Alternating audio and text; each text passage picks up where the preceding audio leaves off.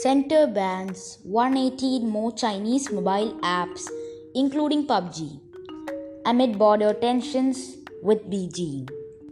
September 2nd, the Modi government banned 118 mobile applications, including the widely popular game PUBG.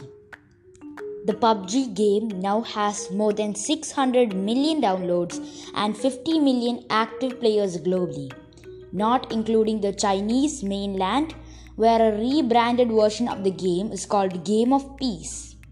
PUBG has millions of users, especially young in India.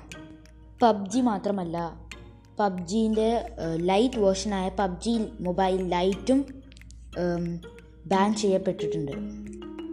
BG China's Commerce Ministry said on Thursday it strongly opposed India banning Chinese mobile apps.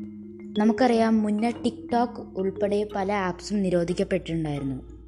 Latest latest ആയിട്ട് China ഭയങ്കരമായിട്ട് ban oppose ചെയ്യുന്നുണ്ടെന്നാണ് നമ്മൾ അറിയാൻ കഴിഞ്ഞിരിക്കുന്നത്. ബാക്കി ന്യൂസുമായി നമുക്ക് മറ്റൊരു എപ്പിസോഡിൽ കാണാം. Good bye